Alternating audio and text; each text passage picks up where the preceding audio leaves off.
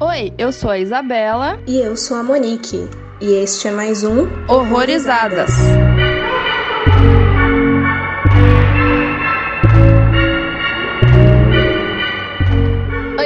Mais um episódio homenageando o cinema nacional de terror. E hoje a gente vai falar da Gabriela Amaral Almeida. E vamos falar de dois longas dela, que é O Animal Cordial e A Sombra do Pai. E antes da gente começar a falar dos filmes de fato, vamos dar uma pequena introdução aí em quem é a Gabriela. Ela é nascida na Bahia em 1980 e atualmente, até onde eu vi, residente de São Paulo. Ela é uma diretora, dramaturga e roteirista e ela trabalha muito com terror atmosférico. Seus trabalhos focam muito em medo associado à descoberta, dramas sociais, fantasia e faz com que o público se identifique com os personagens. Ela já tem alguns curtas aí no currículo, além desses dois longas que a gente vai falar hoje, e dentre eles estão Náufragos, Uma Primavera, A Mão que Afaga, Terno e Estátua. Bom, a Gabriela, na verdade, eu conheci há pouco tempo esse nome, né, sobre ela, assim, mas que assim, eu não associei o nome aos filmes, sabe? Tipo, uhum. eu fui mais assim, ah, o Animal Cordial foi o primeiro que eu tinha conhecimento, mas não sabia de quem era, não, não tinha ido atrás, assim, para saber quem que tinha dirigido e tal. Eu só fiquei sabendo na época que ele foi lançado. Acho que eu vi um trailer sobre ele. Daí eu, eu me interessei na época mas não fui muito atrás depois, sabe? Então eu não, não, conhecia o nome Gabriela Amaral, faz pouco tempo assim que eu conheço. Eu não lembro como exatamente eu fiquei sabendo se eu, se eu descobri primeiro ela ou a obra, só sei que eu acho que começou provavelmente por causa de Animal Cordial, que eu vi ele fazendo algum burburinho assim dentro de grupos no Facebook relacionado a cinema e tudo mais, e acabei assistindo ele tardiamente, eu só fui assistir esse filme esse ano, enquanto ele ainda estava no Netflix e eu gostei bastante. Fiquei aí na espera de, de A Sombra do Pai. Acabei assistindo nessa oportunidade agora, quando a gente começou a, a falar sobre cinema nacional aqui, e aí eu fui atrás e também gostei muito. E eu acho que o que mais me interessou no trabalho da Gabriela é que, vendo ao menos esses dois filmes, eu notei que ela tem muita versatilidade para ir em diversos subgêneros assim do terror, tipo no Animal Cordial e a Sombra do Pai são pegadas completamente diferentes, mas que ela conseguiu elaborar, trabalhar, entregar um resultado muito bom em ambos. Essa é verdade, eu notei isso também. Não tem como comparar os dois, eles têm propostas totalmente diferentes, né? Mas é bem isso que você disse, é... ela é bem versátil.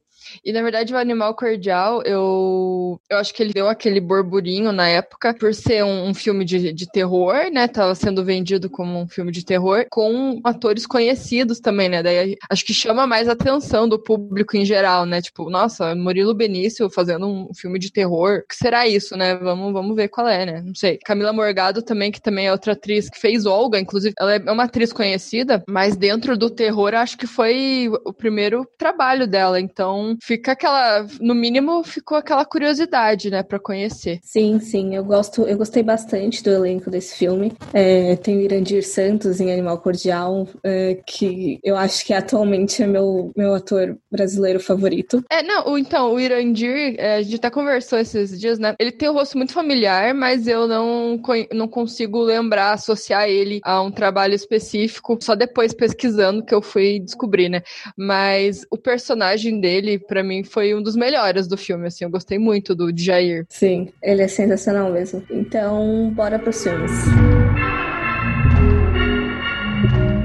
Bom, o Animal Cordial, ele, ele é um filme de terror, ele é um thriller e ele é meio que um slasher também, dá pra considerar, né? Uhum. E ele ganhou um prêmio de melhor direção no Festival de Cinema Fantástico de Porto Alegre, que é o Fantaspoa, que a gente já falou sobre ele, sobre o festival em si. E esse prêmio ele ganhou em 2018. Esse filme ele tem aqui no elenco como alguns personagens principais o Murilo Benício, a Luciana Paz e o Irandir Santos. São nomes até que bem conhecidos parecido. Luciana até mais focada em terror, eu diria. Ao menos eu vi uma quantidade considerável de filme de terror com ela, talvez. Sim, na verdade ela e a Gabriela têm bastante coisa juntas, né? A Luciana Paz tá num curta da Gabriela, eu acho que é a Mão que Afaga. E ela tá no Sinfonia da Necrópole, né? Que não é com a Gabriela, mas é com a Juliana e com o Marco. Com a Juliana só, né? Não é com o Marco Dutra, só com a Juliana. Isso. E a sinopse resumida assim é que um restaurante de classe média em São Paulo é invadido no final do expediente por dois ladrões armados. O dono do estabelecimento, o cozinheiro, uma garçonete e três clientes são rendidos. E entre a cruz e a espada, Inácio, o homem pacato, chefe amistoso e super cordial, ele precisa agir para defender seu restaurante e seus clientes dos assaltantes. É, aí começa a merda, porque assim, o cara não é nada amistoso e cordial, né, com os funcionários, né? Então a gente já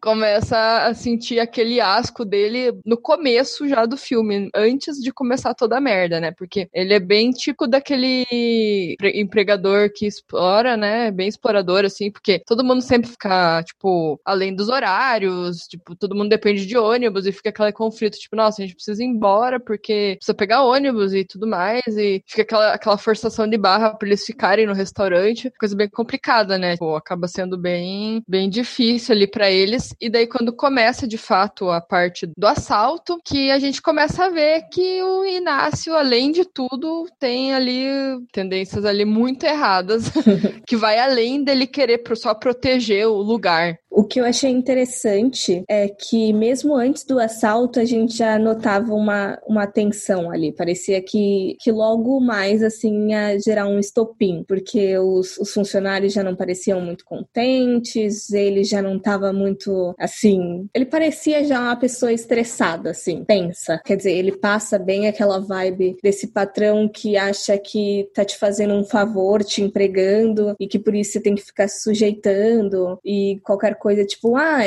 esse é seu trabalho, você tem que fazer isso mesmo. Ele lança uma logo no início que eles estão se preparando para receber um jornalista, né, dentro de alguns dias, e o Djair, que é o cozinheiro, ele pergunta, tá, e que tipo de cardápio que você quer? Aí ele, você, você que decide, você que é o cozinheiro aqui, sabe? Deixa tudo mesmo na mão dos outros, ele só quer ser o patrão ali. Ele, é, ele só quer aparecer na parte boa, ele só quer recepcionar ali e, e, e aparecer bem na fita, mas por trás é toda aquela esses conflitos e realmente os funcionários eles estavam já no limite, tanto é que, que ia rolar uma, uma conversa sobre tudo que que estava acontecendo, mas daí aconteceu o assalto e aí que ele se revela mesmo, né? Mostra as garrinhas dele, ele e a a Sara também, que é a, a braço direito dele, digamos assim. Ela parece um cachorrinho ali fiel, né? Assim, puxa saco. Segundo os funcionários, ela é a puxa saco. O que eu acho interessante também é que esse filme ele acaba mostrando diferentes tipos de mentalidades, assim, de estereótipos que são comuns no nosso dia a dia e até mesmo essas diferenças dentro de um mesmo ambiente, porque a Sara, que é interpretada pela Luciana Paz, ela é a garçonete, ela tá ali com de cara pro público, digamos assim, e ela não tá assim, não pegando pesado, mas ela não fica ali reclusa, e ela se acha mais importante. O patrão Inácio no caso, ele até pede conselho dela relacionado a como eles deveriam organizar o restaurante quando o jornalista viesse. Então, assim, ela se sente superior, por mais que ela esteja no mesmo patamar que o resto do pessoal da cozinha, né? É, ela meio que espera algo que ela não, não vai alcançar, eu acho, porque realmente, tipo, ela é uma funcionária como qualquer outro ali, então é, ela devia estar tá do lado dos funcionários, e não é isso que a gente vê no filme. Ela vira totalmente pro, pro outro lado e vai se revelando ali um, também uma pessoa não muito agradável. e o Inácio, ele é tipo aquele típico de cidadão de bem, né? Tipo, numa classe média e alta, a favor de armamento, completamente intolerante quanto a minorias. Jair, por exemplo, ele é, ele é um homem gay. E a gente percebe ali que tem uma. Por mais que ele não pareça ofender o Jair diretamente pela sexualidade, você percebe que não é uma coisa que ele se sinta muito confortável, digamos assim. É, é, é uma relação ali estranha no sentido de que parece que ele não conseguiria contratar alguém tão competente quanto ele, então ele meio que mantém ele ali e o Jair precisa do emprego, mas ele meio que tem uma moralzinha de falar as coisas porque sabe que o cara não vai demitir ele. É tipo uma relação assim, tipo, ele faz tudo ali, mas, mas tem uma segurança de que não vai. É uma coisa que eu senti, assim, tem uma segurança de que ele não vai ser mandado embora porque o cara é super importante ali. Só ele consegue aguentar o, o, o Inácio, digamos assim. Então, daí entra a questão da homofobia, né, nessa, na, tudo isso. Tipo, é, esse filme, é, ele vai para esse lado de, da violência contra o que é, digamos assim, diferente dentro da sociedade, assim. Então, a gente vê muito racismo, desigualdade social, homofobia, principalmente, né, porque que a gente falou ali do, do Jair, né? Sim, sim. E aí ao longo a gente vai tendo aí a, é, essa exaltação, assim, da, de uma suposta bestialidade humana, né? A partir do momento em que a situação vai ficando mais tensa. E tem umas cenas bem que animalescas até, né? Se a gente for parar pra pensar. E sem, sem falar muito, né? Pra não, não estragar e não dar spoiler. Mas eu achei uma, uma metáfora muito boa, digamos assim, porque fica naquela aparência de ser uma pessoa super controlada e super, super dentro dos eixos, super equilibrada, mas assim, que no menor, na mínima possibilidade, já exalta tudo que ela tem internalizado ali, tudo que ela tem de ruim e de mais brutal e animalesco. É muito aquele cenário de, de reagir à pressão, né? Como você reagiria a uma situação de extrema pressão, de extrema tensão, né? Então, é, é meio que as pessoas acabam se revelando nessas situações mesmo, né? Se ela vai ajudar, se ela vai ir pro lado errado, se ela vai fugir, enfim. E tem uma entrevista dela, que eu até vou deixar nas referências depois, que é num site chamado B9, que fala sobre a imprevisibilidade faz parte da arte, que é uma entrevista da, da, da Gabriela, que ela fala, assim, entre todas as coisas que, que ela fala, ela, ela diz que, que é muito fã de diálogo. Você vê, assim, um, um, o diálogo nesse filme como uma inspiração estética, na verdade. Mas pela questão sangrenta, e mas não é algo, assim, muito exagerado. Você não vai encontrar uma coisa muito clara, assim, nossa, isso é daquele filme e tal. Não, é uma coisa muito, muito original, né, muito própria dela, mas ela faz umas referências bem sutis de, no, no diálogo, inclusive a gente já falou de diálogo aqui, né, só que nesse caso são os filmes de terror italianos, né, daí ela comenta sobre alguns diretores, é bem bacana. Eu achei bem legal, assim, a entrevista. É, eu vi em outra. Eu tava lendo uma outra entrevista com ela e ela comenta de que prefere, assim, deixar as referências muito mais implícitas do que explícitas, assim. Não é um bagulho gratuito de tipo, ah, eu conheço esse filme. Mas você vai pegando, assim, toda uma. É mais uma questão de características, assim, eu acho. Você, você percebe ali de que tem o um dedinho de tal coisa. É, Stephen King, por exemplo, parece ser uma, uma grande influência para ela. Então, é isso que eu ia falar. Tipo, nesse filme eu acho que é mais sutil, mas no A Sombra do Pai é muito escancarado, assim. Tipo... Uhum. E eu acho que ela, é, eu acho que como qualquer produtora, assim, como qualquer criadora, assim, você acaba consumindo demais uma coisa, porque ela mesma fala que desde criança também estava assistindo filmes de terror na, na televisão, lá pros anos 80, 90, que é até uma coisa que, que a gente pode ver aí, talvez uma, uma referenciazinha à própria vida dela já em A Sombra do Pai, né? Eu acho que é, que é inevitável, assim, se você é fã do gênero e você se arrisca fazer uma obra do gênero, vai ser, tipo, inevitável que não tenha alguma referência, assim, implícita ou explícita a alguma obra de terror, né? Sim. É, é que quando é, impli é, quando tá mais implícita, ela consegue controlar muito bem isso, né? Ela não vai. É o que, ela, é o que você falou, né? Ela consegue colocar nas obras dela coisas sutis, mas ela também escolhe se ela quiser fazer uma coisa mais escancarada ali, você sabe que é isso, né? Não foi tipo, ah, isso foi sem querer. Não, é aquilo ali, né? Sim, então, e caso você tenha se interessado, que não tenha assistido ainda na Netflix, porque infelizmente saiu do catálogo, mas eu lembro que eu vi lá. Mas existem outros lugares que vocês podem alugar esse filme. Tem disponível no Google Play, se eu não me engano, é o lugar onde está mais barato. Eu acho que eu vi por R$3,90. Mas também tem no Loki, no iTunes, e eu acho que na loja da Microsoft também. A gente vai deixar todos os links aí na, na descrição do episódio. Teu problema comigo, Inácio, é meu cabelo grande, é minha sobrancelha muito bem feita, é meus perfumes de rosa. Tua cisma é meu cu.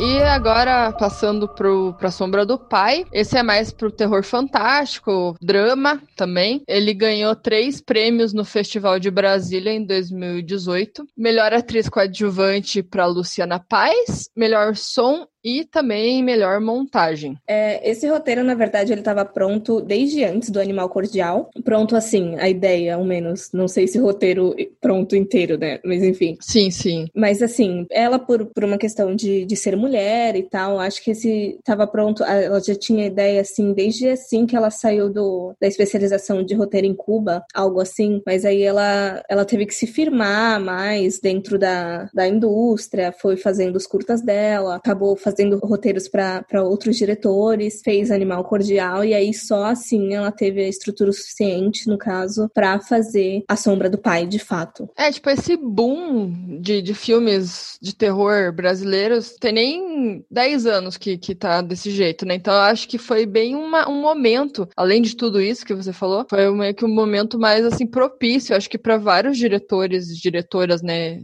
se inserir, assim, por causa do, do, do momento mesmo, eu acho. Uhum, acho que pelo momento que a gente tá, toda, todo esse momento turbulento que a gente tá passando, acho que acaba encadeando, sendo mais aceito, ou então aca acabando até servindo de inspiração, inspiração para quem cria esse tipo de, de obra. O elenco que mais se destaca nesse filme é a Nina Medeiros, que faz a Dalva, a criança, a Luciana Paz e o Júlio Machado. Sim, a Luciana Paz está de novo nesse, nesse filme trabalhando com a Gabriela. E a história é sobre a Dalva, uma menina de 9 anos, às voltas com o silêncio do pai, o pedreiro Jorge, que fica mais e mais triste após perder o melhor amigo em um acidente. A irmã de Jorge, Cristina, administrava a vida de pai e filha desde a morte da mãe da menina, há três anos. Quando a Cristina deixa a casa do irmão para se casar, o Jorge e a Dalva precisam enf enfrentar a distância que os separa. Assim, acima de tudo, acima de, de toda a presença de, de terror e do próprio drama e da fantasia nesse filme, eu achei ele muito sensível no final das contas. Ele, ele acabou me tocando e eu acho que isso acabou me chamando mais atenção do que o próprio gênero, assim, em si. Não que isso seja um problema, é até um, um elogio, talvez, porque eu achei sensacional, assim, como foi abordado todo esse, esse problema que o filme se propõe a, a expor. Sim, é, a Dalva, né, que é a garota, eu nunca tinha visto essa, essa atriz e eu achei que ela retratou, assim, muito, muito bem uh, como que uma criança lida com, com a morte, de certa forma, por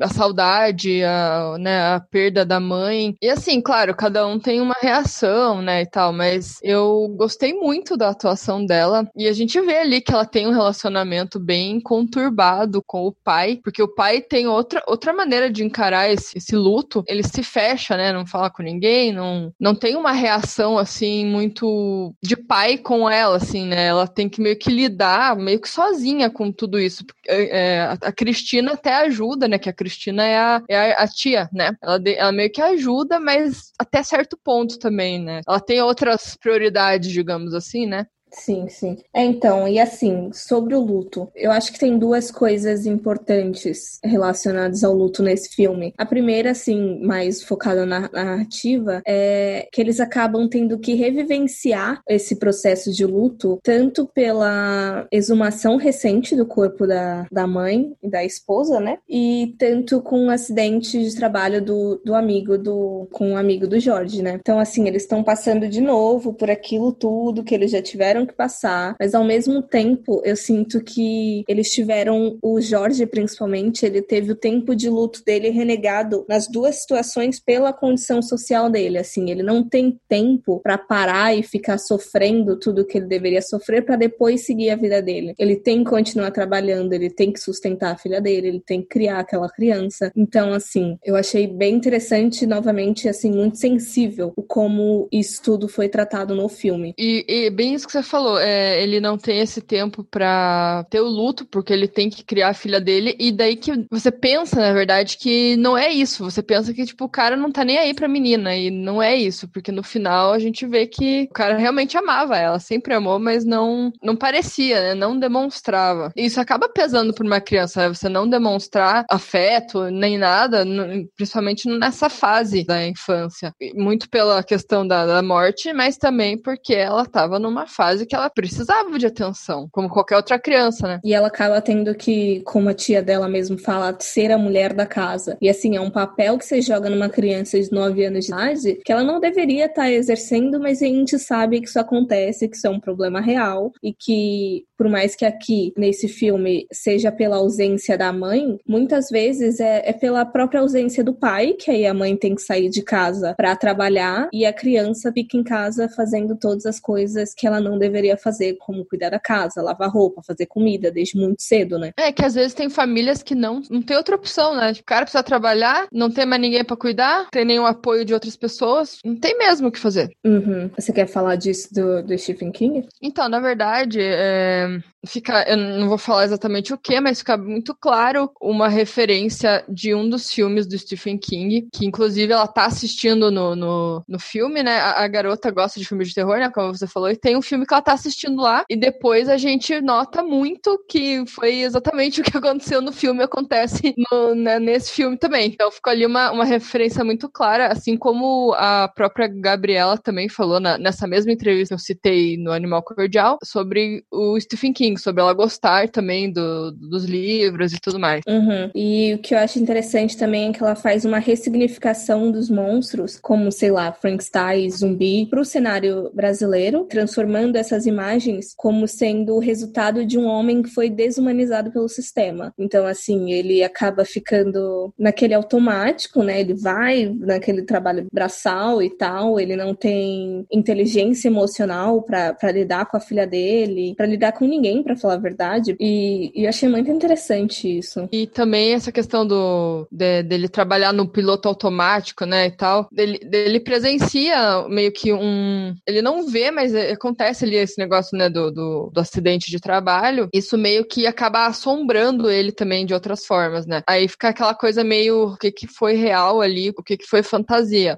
O filme meio que te deixa essa dúvida. Até que ponto aquilo era realmente sobrenatural, sabe? Isso também também eu achei bem bacana. Sim, nessa parte sobrenatural também eu acho relevante todos os elementos de crenças populares, assim, que já estão no nosso imaginário. Muito mais relacionado à, à, cultura brasileira mesmo do que coisas que a gente vê em filme, em filme gringo, sabe? É toda essa, essa questão de, de simpatia, dessas coisinhas aí de, de diversas religiões que o pessoal faz, ou então de mistura de religiões até, né? E eu acho interessante isso porque porque eu acho que isso acaba falando mais com o público daqui, porque a gente não vai estar tá vendo assim sanguinolência na neve. A gente nem tem acesso à neve, sabe? Eu acho que você acaba se identificando mais.